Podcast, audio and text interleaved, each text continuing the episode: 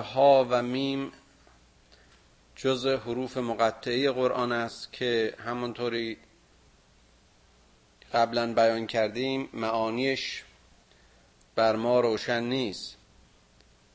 صاحب نظران هر کدام سعی کردن بر حسب برداشت و شناخت خودشون اینها را علائم و نشانه های کلمات و یا حالاتی بیان کنند اما اینها از سطح برداشت های شخصی خارج نیست و همونطور که ارز کردم باید بگیم که معانی این حروف رمز قرآن فقط در نزد خداست.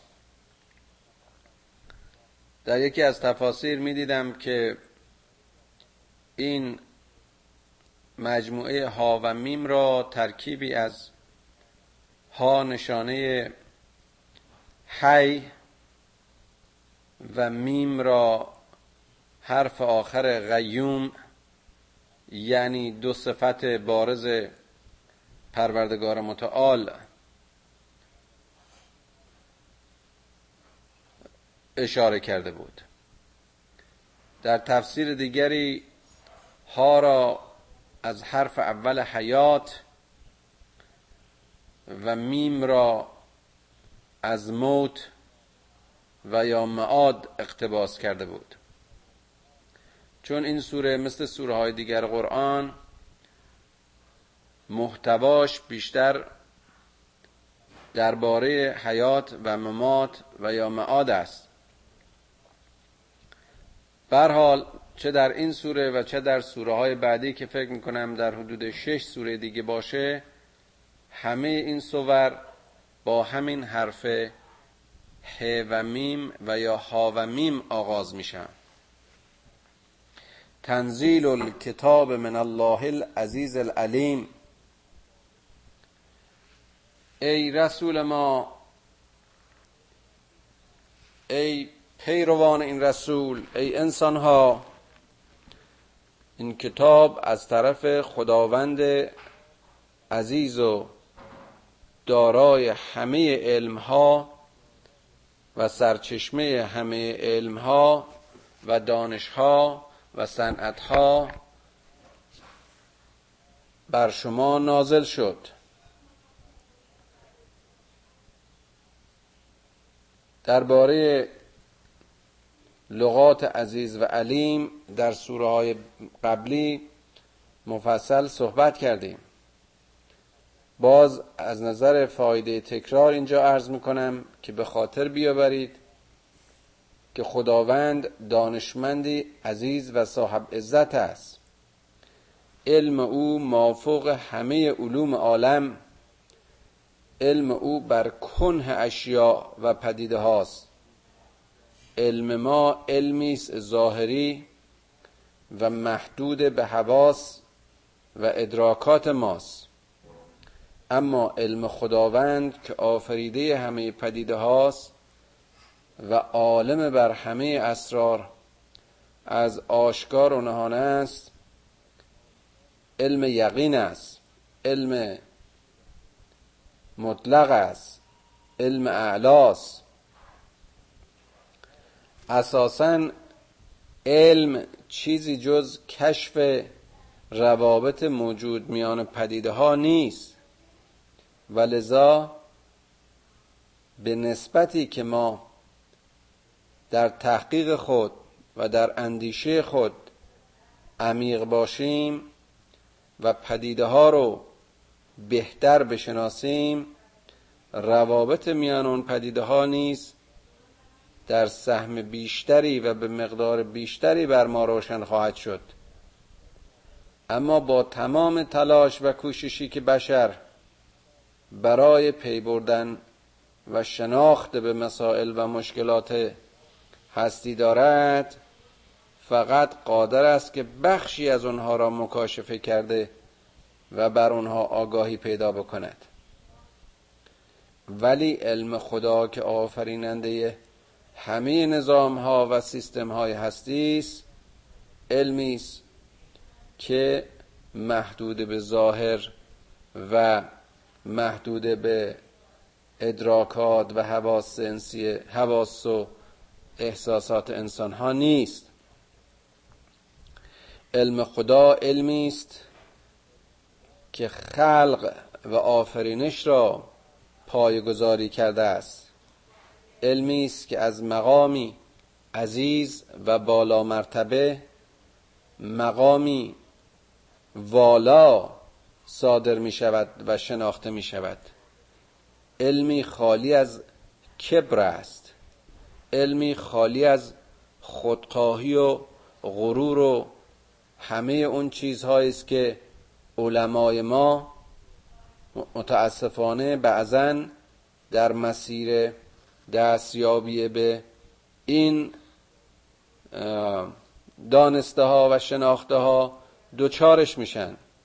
و باز هم متاسفانه به جای اینکه این علم وسیله برای شناخت بیشتر آفریدگار واقع شود گاهن اونها را به انحراف و ارز کنم که زلالت میکشاند و یا حتی برداشت ها و داده های علمیشان به جای صلاح و رستگاری نوع انسان و یا سیر انسان در مسیر کمال در جهت تخریب و از میان بردن ارزش های انسانی به کار گرفته می شود این خدای عزیز و علیم رو که در قرآن و در رأس این سوره و سور دیگه مرتب با آیاتی نظیر همین بهش اشاره میشه باز هم در آیات بعد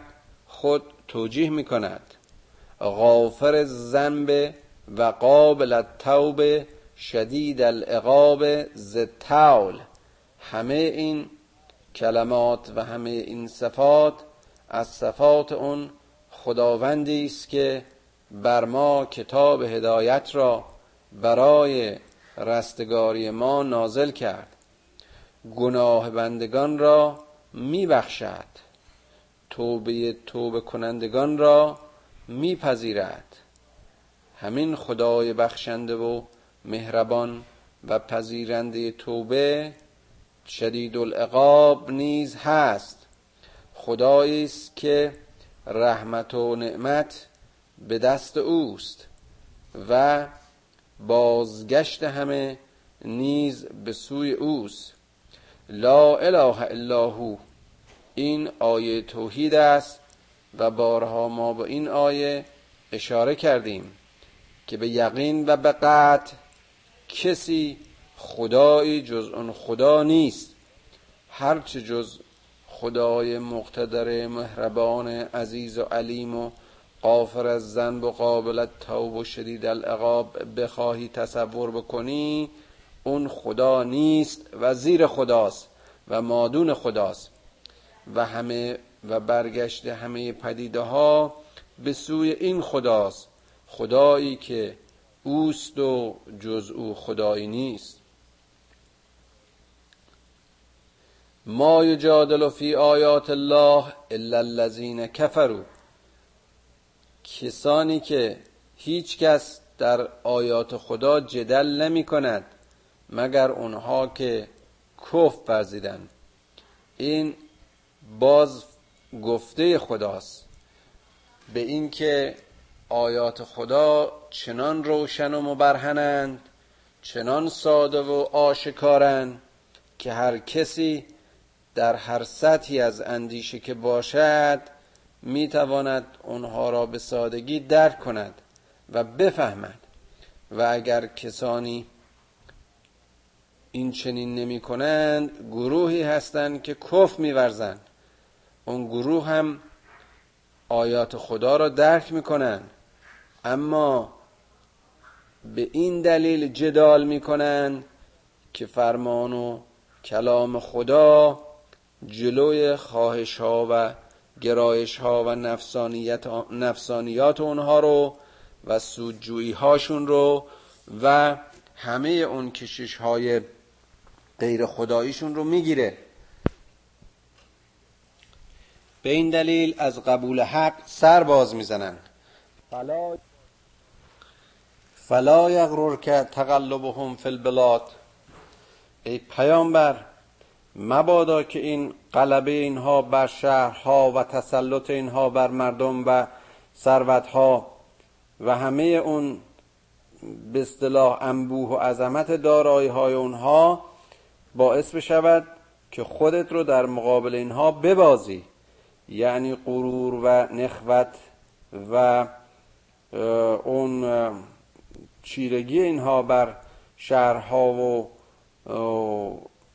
به اصطلاح املاک و اون که در جهان اطراف خودت می‌بینی باعث بشه که تو احساس حقارت و کوچکی بکنی.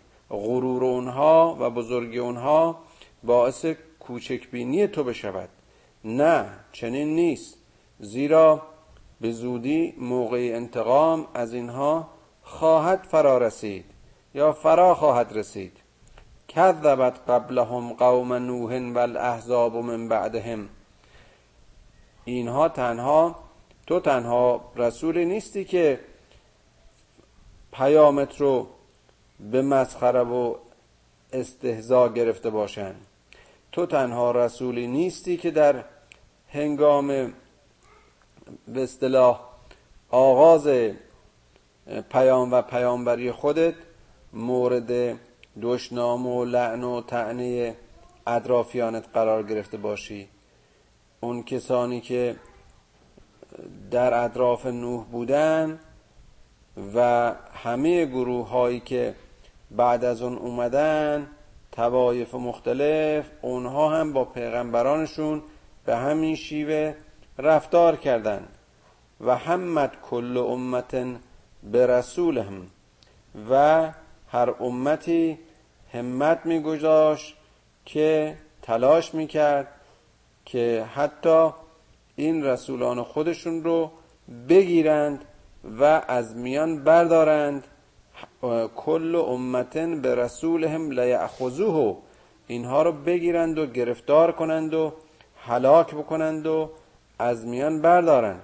و جادلو بالباطل لیدحزو بالحق فاخذتهم فکیف کان عقاب و با جدل و گفتارهای بیخود سعی می‌کردند که این کلمه حق را باطل کنند و یا در مقابل کلمه حق ایستادگی کنند از اشاعه حق جلوگیری کنند اما بدان که اونها خود گرفتار شدند و دچار عقاب و عقوبت سختشون کردیم. و کذالک حقت کلمت ربک علی الذین کفروا انهم اصحاب النار. و بدین شیوه وعده خدای تو بر این کافران محقق گشت. که اونها را از گروه و اصحاب نار قرار داد.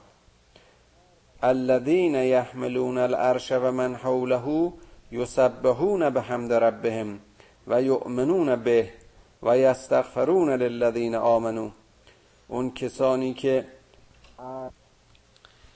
حاملین ارشند که احتمالا اشاره به فرشتگان است و همه اونچه که در هستی است تسبیح خداوند رو می‌گویند و ایمان به او دارند و نه تنها برای خود بلکه برای مؤمنین نیز طلب استغفار و آمرزش و مغفرت می‌کنند که ربنا وسعت کل شیء رحمتا و علما.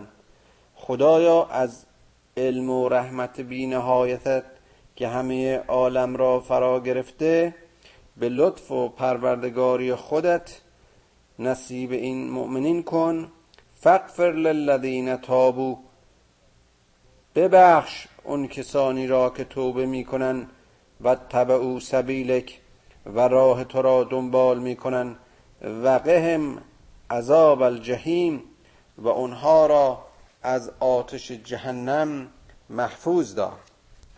چقدر دعای زیبا و قشنگی است که اغلب این دعا را در قنوت تکرار می‌کنیم.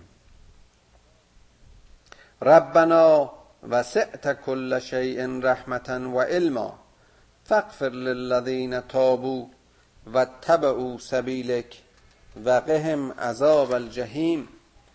ربنا وادخلهم جنات عدن التي وعدتهم و من صلح من آبائهم و ازواجهم و ذریاتهم.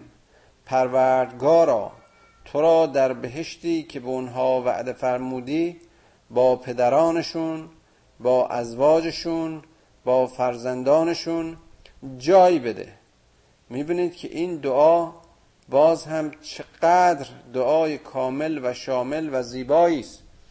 یعنی نسلها را به نیکی و نیک انجامی دعوت می کند نه تنها یک نسل رو چه پیشینیان را چه اونها که حالا با هم زندگی می‌کنن و چه ذریات یعنی فرزندان و محصول ازواج را.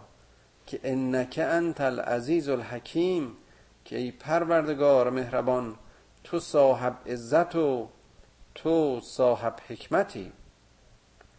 ربنا وادخلهم جنات عدن التي وعدتهم و من صلح من آبائهم و ازواجهم و ذریاتهم. باز هم خیلی جالب است. می‌گوید اون گروهی از پدران اون گروهی از زنان و یا مردان و یا فرزندان اینها رو به بهشت وارد کن که عمل صلاح کردن نه هر کسی رو. اونها که راه صلح و صفا و راه خیر و خیرات انسانها رو طی کردند و باز کردند. خدایا این گروه رو در بهشت با هم همنشین کن. وقهم السیعات و اونها رو از زشتی ها به دور بدار. و منطق السیعات یوم ازن فقط رحمته و ذالکه هو الفوز العظیم. و کسی رو که تو از زشکاری محفوظ بداری در حق او رحمت خود را رعایت کرده ای و این از سرچشمه فوز عظیم توست. الذين كفروا ينادون لمقت الله اکبر من مقتكم انفسكم اذ تدعون الى الايمان فتكفرون فتكفرون. این کسانی که کف وزیدن بهشون ندا می شود که این خشم و عصبانیت شما در مقابل خشم خدا هیچ است. شما به خودتون قهر و خشم ورزیدید و بدانید که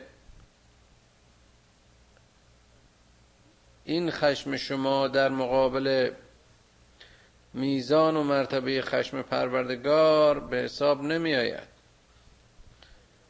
و این به این دلیل است که وقتی شما را به ایمان خواندند دعوت کردند شما کف ورزیدید. هر کافری و هر ستمکاری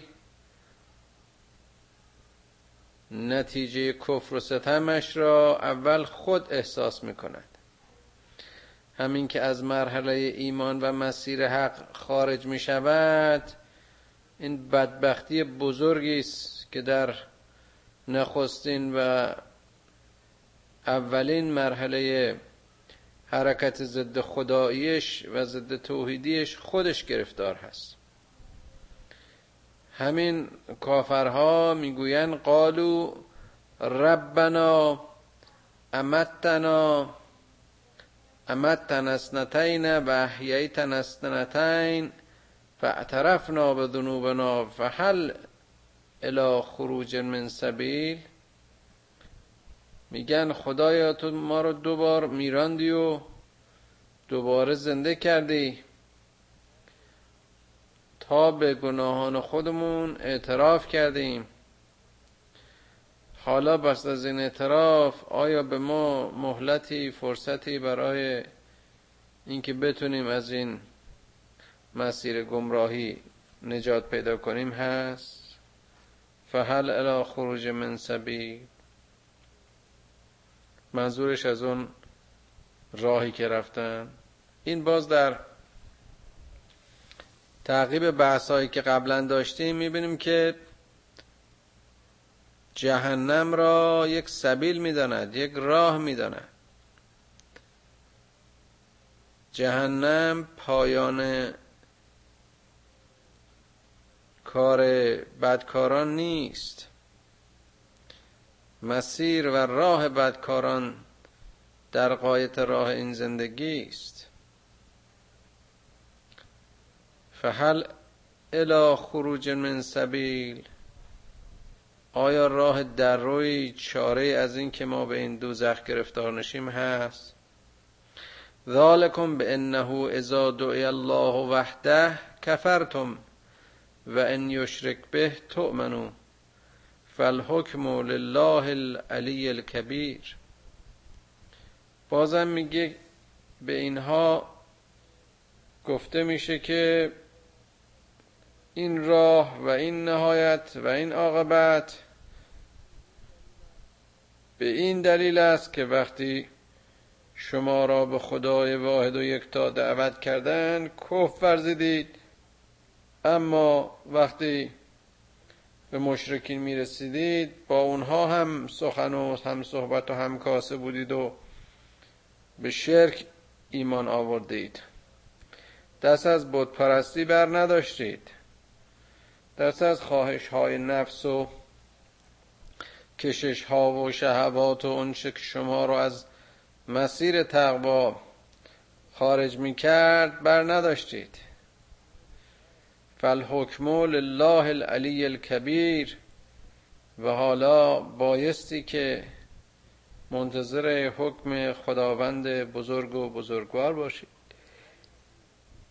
هو الذی یریکم آیاته و ینزل لکم من السماء رزقا و ما یتذکر الا من ینیب.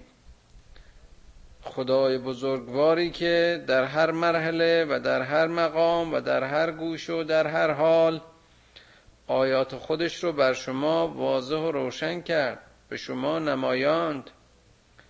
کما اینکه آب را از آسمان بر شما نازل کرد.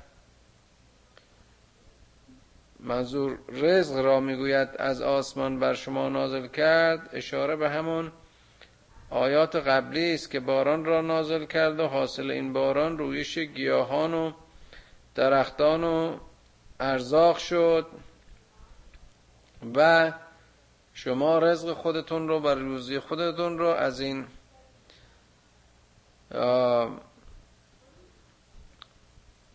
به اصطلاح رحمت خداوند آیت شدید.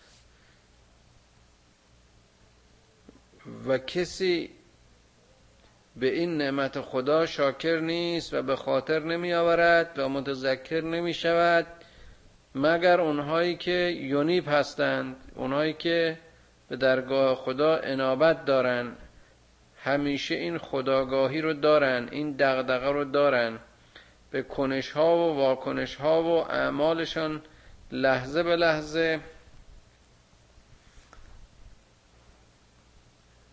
دقت می‌کنند که مبادا از مسیر حق و سرات مستقیم منحرف بشوند. فدع الله المخلصین مخلصین له الدین ولو کره الکافرون. پس دین خالص خدا رو پیروی کنید خدا رو به اخلاص بخوانید که دین خالص از آن اوست. لله دین خالص اگر یادتون باشه در سوره قبل خوندیم. و شما اون خدا رو بخونید. خدای آری از شرک خدایی که آفریننده همه هستی است خدایی که به شما قدرت و توان خدایی در زمین رو عنایت کرد. خدایی که به شما لیاقت خلافت خودش رو بر زمین و اشرافیتش رو بر همه مخلوقات عنایت کرد. خدایی که از روح خودش در شما دمید. خدایی که شما را از پسترین مراحل مادی حیاتی به عالی ترین مرتبه متعالی انسانی صعود داد. شما این خدا رو بخوانید و از دریچه اخلاص و از در اخلاص به دین او بگروید. اگرچه کافران همه در این کار کراهت داشته باشند مانع شما باشند. نفیتون کنن مخالفتتون کنن. رفیع الدرجات ذل عرش یلقی روح من امره. تمام روح من امره. همه این صفات و مراتب رو در این آیات محکم برای خداوند علی الکبیر میشمارد. خدایی که مقامش بالاترین مقام هاست. صاحب عرش ها و آسمان ها و کهکشان هاست او کسی است که روح را به امرش در شما القا کرد. لینذر یوم الطلاق که انذار بدهد به شما. روز معاد روز طلاقی و روز ملاقات را. یلغی الروح من امره علی من یشاء من عباده لینذر یوم الطلاق.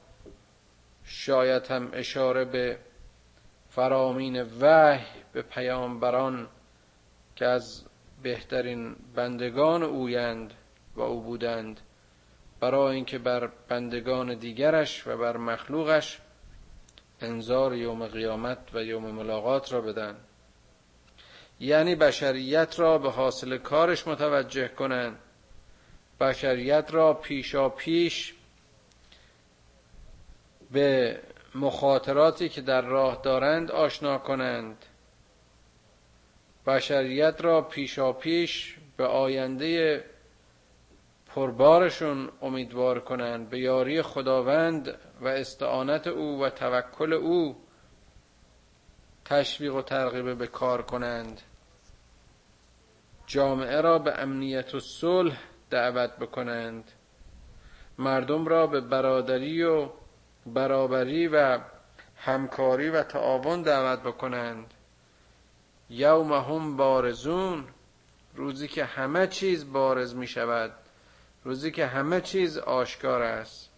روزی که دیگر هیچ پوششی برای پوشاندن حالات و صفات وجود ندارد.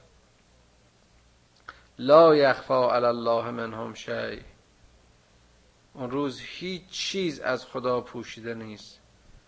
لمن الملک الیوم لله الواحد القهار.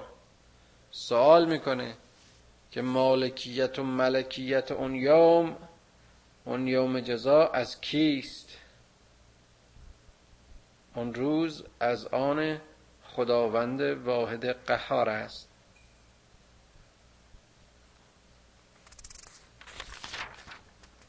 الیوم الیوم تجزا کل نفس به ما کسبت. آن روز هر کسی به دست آوردها و حاصل کار خودش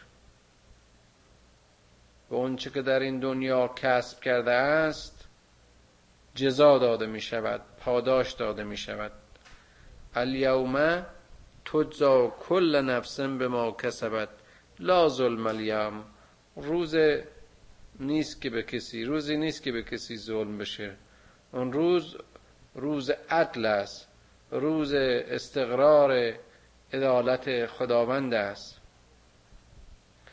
روزی که پرده از همه اعمال و کرده های انسان ها برمیدارند روزی که کفه خوبی ها و نیکی ها رو میسنجند و کسی که ذره خیر کرده در ترازوی خیر در کفه خیر و شر را در کفه شر به موازنه برمیانگیزند اون روز فمن سقلت موازینه فهو فی عیشت راضیه.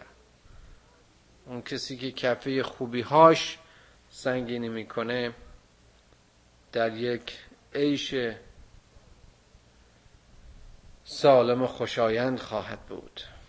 و من خفت موازینه فامه هاویه ان الله سریع الحساب که خداوند در حسابگری و حسابکشی خودش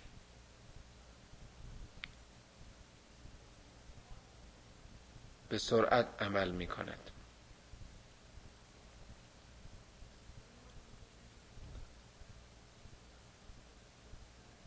ماها فکر می‌کنیم که روز قیامت دور است. اصلا تصور از قیامت رو قبلا گفتم. برای ما هر قدر هم صاحب اندیشه های عمیق باشیم. هر قدر هم حتی به این اشارات قرآن دقت کنیم توجه کنیم به انذارهایی که داده شده باز هم تصور عینی اون روز برای ما و اون دنیای دیگر برای ما امکان پذیر نیست.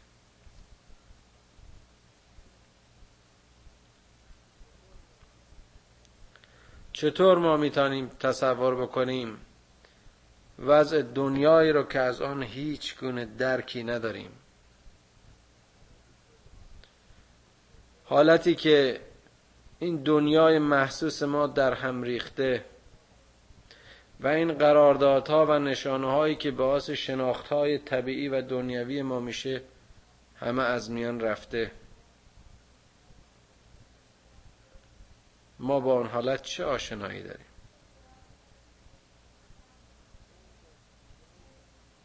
ونظرهم یوم الازفه روز ازفه. این قیامت رو به بیانهای مختلف و حالتهای مختلف در این قرآن ذکر شده. یوم المیعاد یوم الحساب یوم تلاقی.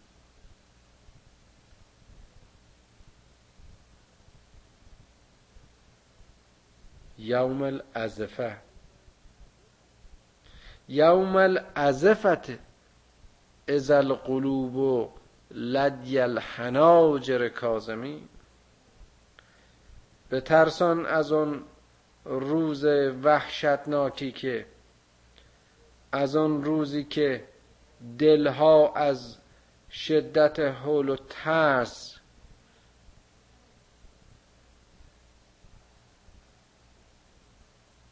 جانها به گلو می آید. و از بیم و حزن و خشم آن روز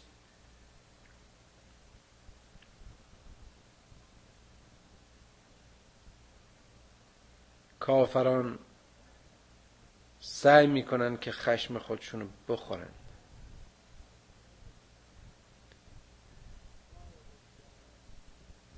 مال الظالمین من حمیم ولا شفیع یطاع. این کسانی که به خودشون ظلم کردند و زندگیشون چیزی جز پرستش شرک و کفر نبود. اینجا نه یار و یاوری دارن نه شفاعت کسی برایشان پذیرفته است یعلم خائنت الاعین و ما تخف الصدور. اون داور اون روز خداوند بزرگ چشمان خیانتکار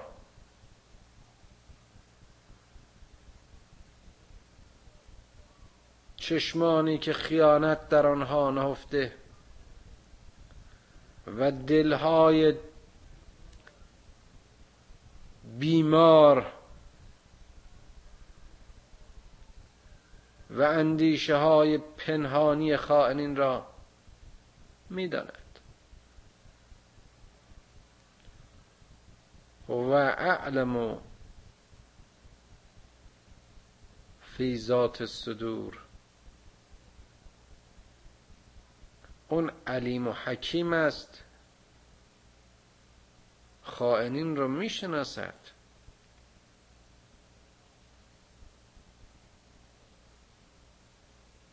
خائنین شعله ها و شراره های خیانت در چشم هایشون و از چشم هایشون و دلهایشون خوانده می شود پر واضح است ما معادلات احساسی این حالات رو در دنیا می توانیم تصور کنیم. که یک فرد خائن چگونه خائف است و در دادگاه به دلتپش و بیقراری و ارز کنم که نگرانی اون چنان دوچار است که یک چشم موشکاف و تیزبین می‌تواند این ترس و لرزش رو در اینها ببینه. حالا خدای بزرگ که چه ارز کنم؟ والله یغزی بالحق. در این دادگاه داور خداست و قضاوت به حق است. در این دادگاه هیچ وکیلی که بتواند حق را ناحق و یا ناحق را حق جلوه بدود وجود ندارد. در این دادگاه هیچ پوششی بر کرده های ما وجود ندارد. والذین یدعون من دونه لا یغزون بشی. اون کسانی که مادون خدا بودند در اینجا قدرت قضاوتی ندارند. قضاوت فقط از آن خداست. ان الله هو السمیع البصیر. به درستی که خداوند بسیار شنونده و بسیار بیناست. او همه چیز را میشنود و همه چیز را می‌بیند. و هو معکم اینما کنتم به خاطر میآورید. نحن اقرب الیکم من حبل الورید. اگر با ماست نزدیک به ماست از رگ گردن به ما نزدیکتر است. روح ماست و در ماست و با ماست. و هر جا که هستیم او نیز هست. پس میشنود اون چه می‌گوییم و می‌بیند. اون چه می‌کنیم. اولم یسیرو فی الارض فینظروا کیف کان عاقبت الذین کانوا من قبلهم.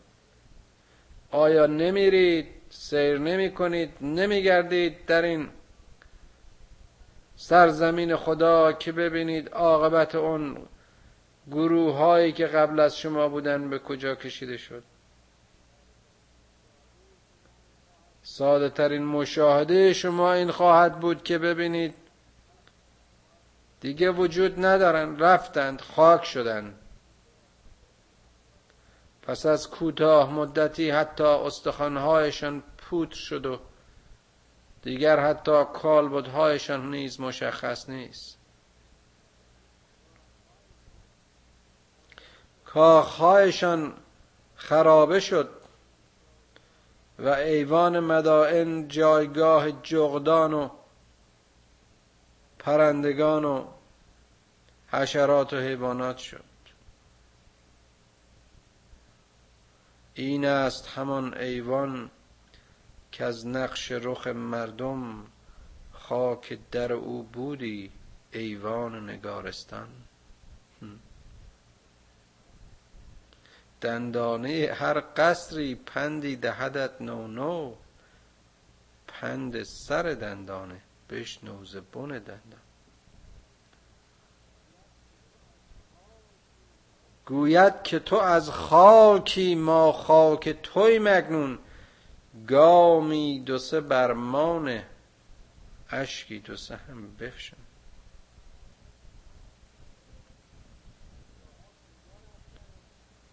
کسراها کجا رفتند؟ فرعونها چه شدند؟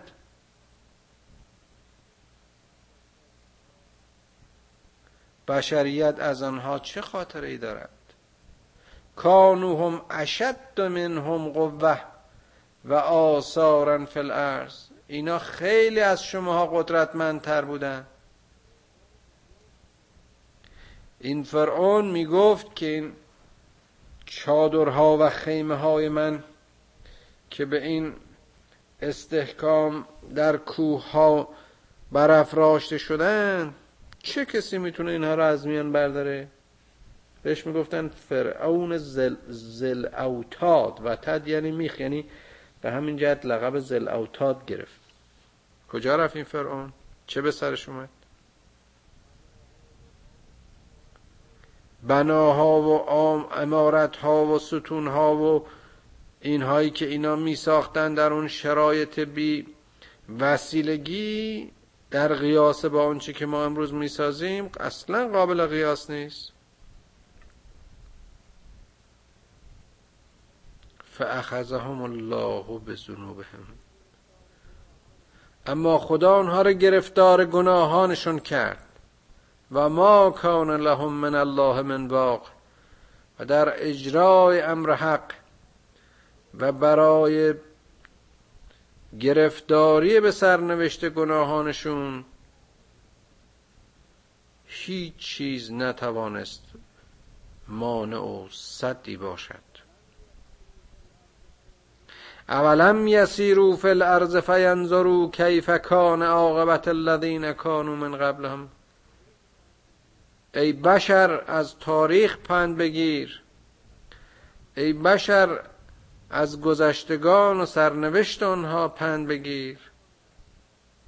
ببین کیا ماندند و چه کسانی رفتند.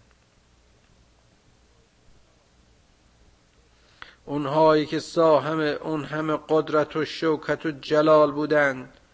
حالا مثال می‌زنه این اینها داستان, ها داستان نیست. تاریخ ای نیست که بر ملت ها رفته است و قرآن نقل می‌کنه. ذالک بانهم کانت تعتیهم رسلهم بالبینات فکفروا فاخذهم الله. اینا علت این نابودی و نیستی و هلاکتشون این بود که رسولان رو با آیات مشخص و مبین و آشکارا ما به اینها فرستادیم برای هدایتشون اما اینها کف ورزیدن. اینها باور نکردن اینها رو ساهر و دروغگو دیوانه خوندن. خدا هم اونها رو گرفتار این بیباوری و کفرشون کرد. انه قوی شدید العقاب. او که در نهایت مهربانی و در نهایت لطف و پروردگاریش بر این بندگان بدکارش بر این جهال بر این رهگم کردگان رهبر فرستاد و راهنما و رسول فرستاد و اینها کف ورزیدن نتیجتا فاخذهم الله. خدا هم اونها رو مبتلای به سرنوشت گناهانشان کرد و او بسیار سخت عقوبت و قوی است. یعنی پروردگار همونطوری که رحمان و رحیم است شدید العقاب نیز هست. ولقد ارسلنا موسی به آیاتنا و سلطان مبین. ما موسی رو با آیات روشن و مبرهن و سلطان مبین و دلائل واضح و آشکار فرستادیم. به کی؟ الا فرعون و هامان و قارون. به سوی اون سمبول ها و نمونه های ستم تزویر و ثروت. فرعون و هامان و قارون. همونهایی که در مقام داشته های دنیایشون و در اوج قدرت و شوکت خود را رب مردم خواندند خدای مردم خواندند و در ثروت بینظیر بودند و در سیاست و وزارت بینظیر زمان خودشون بودند. اما وقتی این موسای چوپان با به امر خدا و با آیات آشکار خدا و دلائل حقه خدا به درگاه اینها رفت. فقال و ساهران کذاب گفتن این جادوگر دروغ فلما جاءهم بالحق من عندنا قالوا اقتلوا ابناء الذين آمنوا معه واستحیوا نساءهم و ما کید الکافرین الا فی ظلال.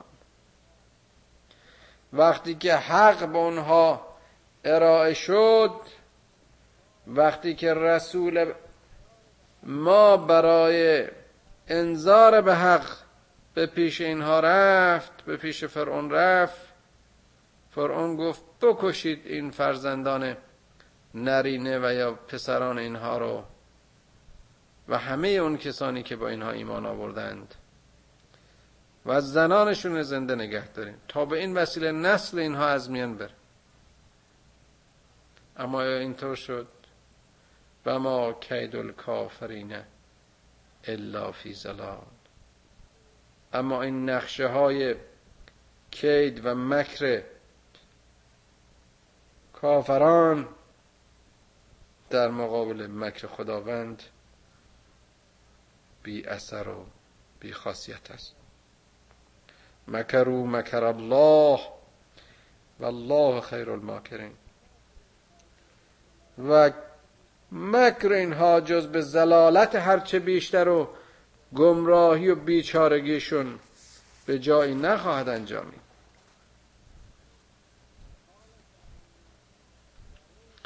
و قال فرعون ذرونی اقتل موسا ولید ربه. انی اخاف ان یبدل دینکم او ان یظهر فی الارض الفساد خیلی جالب. همه مفسدین تاریخ مدعی بودند که مسلحین اونها هستند ولذا اگر پیام حقی سخن حقی راهنمایی دلسوزی از میان امتی و یا ملتی برمیخواست اینها برای حفظ موقعیت خودشون می‌گفتن ما اینو از بین ببریم برای که اینها مظهر فساد میشن اگر ما بذاریم اینها فعالیت خودشون انجام بدن. اینا خرابکارن. فرعون گفت بگذاری تا من موسا رو به قتل برسانم و بگذارید که او خدای خودش رو به یاری خودش بطلبه. یعنی من بر موسی و خدای موسی غالبم. من میترسم از اینکه اینها یعنی این موسی باعث بشه که شما یبدل دینکم دین شما رو عوض کنه دین فرعون و فرعونیان فرعون پرستی بود. تاغوت پرستی بود. فرعون از این خوف داشت که با اشاعه دین توحید و توجه به ذات لایزال پروردگار دیگر مقامی برای فرعون و فرعونیان نخواهد ماند. و موسا باعث فساد فل ارز می شود بله. او در سایر در سایه ستم و دیکتاتوری توانسته است که یک امنیت ظاهری بر اون مردم خفقان گرفته و بیچاره و تحت ستم ادعای خدایی بکند. و حالا موسی اومده است و این خدایگانی او را در هم میریزد. و این چوپان مبعوث در این رسالت بزرگ یاری جز خدای متعال ندارد.